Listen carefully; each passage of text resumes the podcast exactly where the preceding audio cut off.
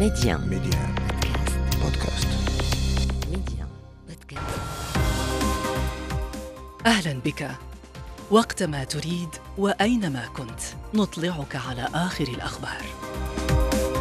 محتوى إخباري يومي سريع دقيق ومختلف. كل ما يهمك في العالم بنقرة منك. أنا إبراهيم الغربي وهذا أخبار كاست على ميديا بودكاست. مرحبا. توقعات الموسم الفلاحي في المغرب 2022-2023 إنتاج الحبوب يفوق ال 55 مليون قنطار بارتفاع مهم بنسبة 62% مقارنة مع الموسم الماضي. وإلى متم هذا الشهر سجل الموسم الفلاحي تساقطات مطرية تراكمية بلغت 207 ملم بانخفاض بحوالي 36% مقارنة مع سنة عادية وبزيادة 13% مقارنة بالموسم السابق. عملية مرحبا 2023 تنسيق مغربي إسباني لضمان حسن سير أكبر عملية عبور بين قارتين في العالم. العملية تنطلق منتصف شهر يونيو المقبل وتتواصل إلى غاية الخامس عشر من سبتمبر ومسؤولو الملاحة التجارية والموانئ المعنية بهذه العملية في البلدين. تدارسوا مؤخرا ترتيبات عودة الجالية المغربية المقيمة في الديار الأوروبية لقضاء العطلة الصيفية في أرض الوطن. الاقتتال المدمر في السودان المعارك بين الجيش وقوات الدعم السريع تدخل أسبوعها الثالث رغم الهدنة المعلنة والجهود الدولية لوقف القتال. فيما يتواصل إجلاء آلاف الأجانب.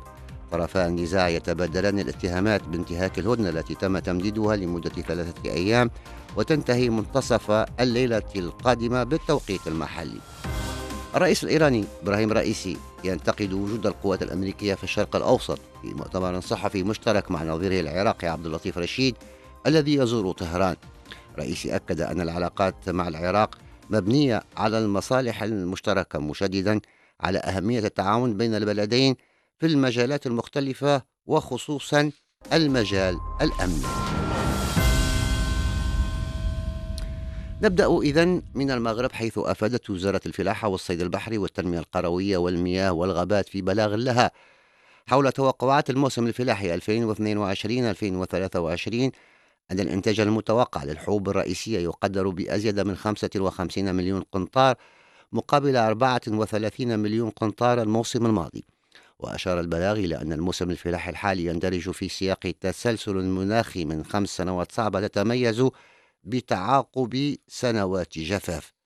زهير التومي. بحسب بلاغ للوزارة الوصية فإن الموسم الفلاحي الحالي يندرج في سياق تسلسل مناخي من خمس سنوات صعبة.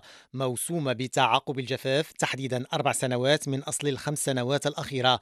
وأبرز البلاغ أنه إلى حدود الخميس الماضي سجل الموسم الفلاحي تساقطات مطرية تراكمية بمعدل ناقص 36% مقارنة مع سنة عادية لكن بزيادة تقدر ب 13% مقارنة بالموسم السابق. في ظل هذه الظروف بلغ معدل ملء السدود الحدود إلى حدود الخميس الماضي نسبة 33% مقابل 31% في نفس الفترة من الموسم السابق. معطيات مناخية صعبة جعلت التوقعات المتعلقة بمردودية القطاع تبدو أقل من المنتظر بحيث يقدر الإنتاج المتوقع للحبوب الرئيسية الثلاثة بنحو 55 مليون قنطار. توقعات رغم تواضعها مقارنة مع السنوات الفلاحية الجيدة إلا أنها تظل أحسن من الموسم الماضي بارتفاع يقدر ب 62% فضلا عن الحبوب أبرز البلاغ أن إنتاج البواكر للموسم الحالي مكن من تموين السوق الوطني وتغطية الاحتياجات والاستجابة للتصدير مضيفا أن الجهود المشتركة للمهنيين والوزارة مكنت من ضبط سوق الطماطم مع الاستمرار في التصدير كما أشار إلى أن درجات الحرارة المنخفضة في فبراير ومارس أدت إلى اختلال في المحاصيل وأسفرت عن ارتفاع الأسعار في بعض الفترات. وذكر البلاغ أنه باستثناء البطاطس تعرف أسعار البصل الأخضر والطماطم انخفاضا وتستقر في مستويات عادية. في هذا الصدد ذكرت الوزارة بأن التضخم الذي لحق بالقطاع الفلاحي قد أثر بشكل كبير على تكلفة الإنتاج مسجلة ارتفاعا كبيرا في المدخلات الفلاحية لا سيما تلك المستوردة مثل الأسمدة الأزوتية والمبيدات الفلاحية. المغرب وأسبانيا يكثفان الاستعدادات الخاصة بعملية مرحبا 2023 استقبال مغاربة العالم خلال العطلة الصيفية التي تنطلق منتصف شهر يونيو المقبل وتنتهي في الخامس عشر من سبتمبر مع توقعات بتسجيل تدفقات قياسية خلال عملية العبور. هذه تفوق ثلاثة ملايين مسافر. نتابع هذا الروبورتاج الذي أعده مراسلنا في مدريد محمد المدن. تتوقع السلطات الإسبانية حركة عبور واسعة هذا الصيف عبر موانئها لمغاربة العالم الذين يقضون عطلهم الصيفية بالمغرب خصوصا مع تزامن العطلة الصيفية مع عيد الأضحى كما يبرز مواطن مغربي مقيم بإسبانيا. الجميع سوف يتوجهون إلى المغرب في هذا الاحتفال. سوف يتوجهون لإحياء المناسبة مع العائلة والإخوان. كما تتوقع حركة سياحية دولية واسعة منتظرة بينهم إسبان وأوروبيون يرغبون في قضاء فترة من عطلهم بالمغرب. كما تؤكد ساندرا مواطنة إسبانيا أعتقد أن المغرب سيتحول إلى مكان سياحي أساس بالنسبة إلى العديد من المواطنين الأوروبيين وكذلك الإسبان الذين يقررون في كل مرة زيارة هذا البلد الجار وهذا سيلاحظ في فصل الصيف.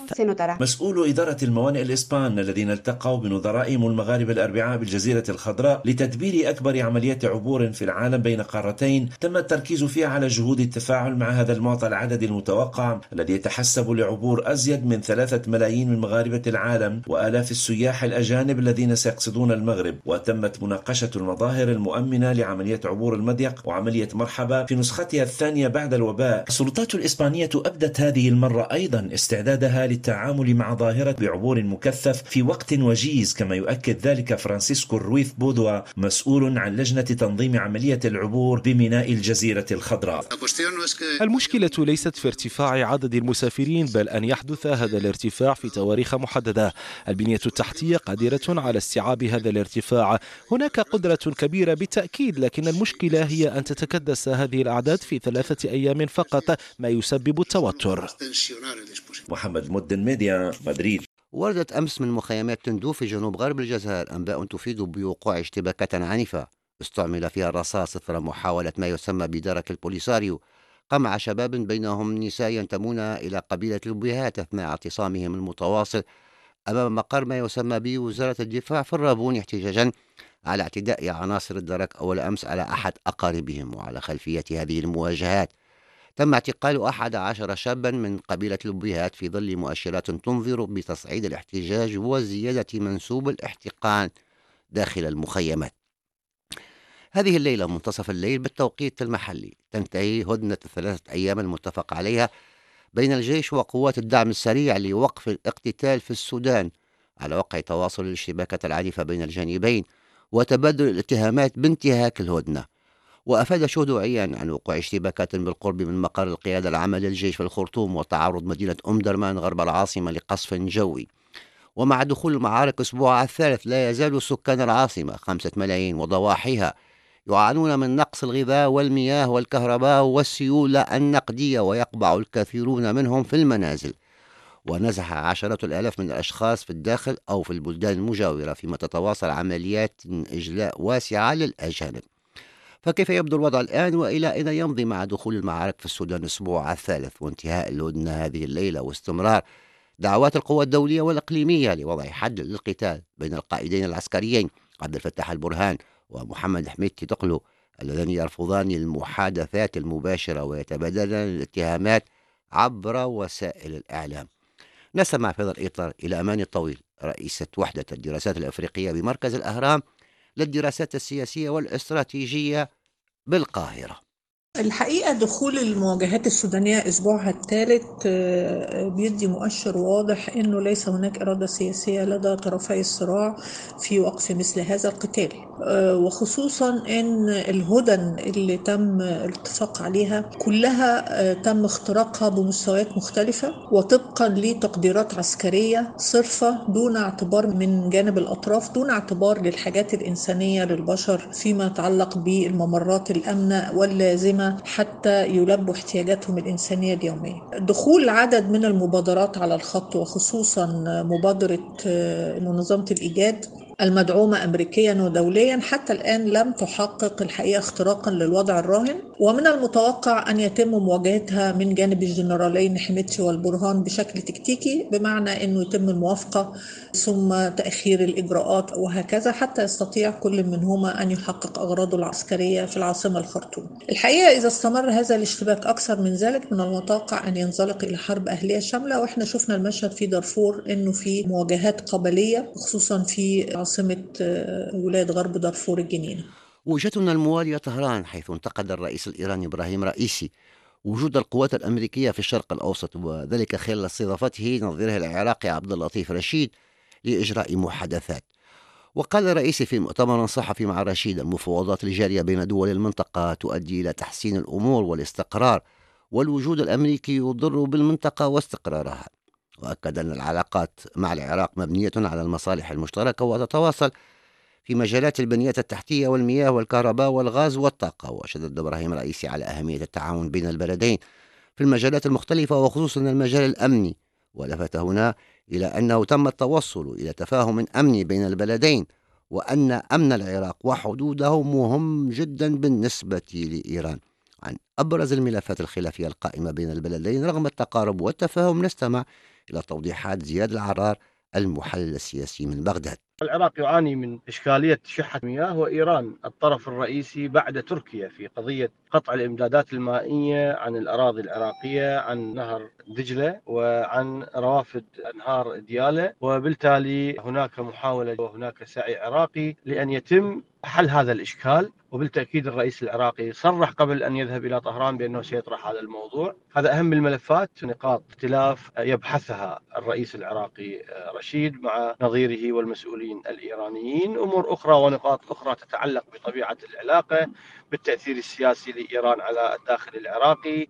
بطبيعة العلاقات الإيرانية العربية المتطورة في المرحلة الأخيرة ودور العراق في هذه العلاقات إضافة إلى التجارة ودعم العملية السياسية وإلى إبعاد العراق من أن يكون ساحة للصراع ما بين طهران وواشنطن حتى يكون العراق لديه قدرة على الاستفادة من طبيعة الوضع الدولي أو الإقليمي الجديد في المنطقة. أخبار كاست اختيارك. اختر أن تشترك معنا.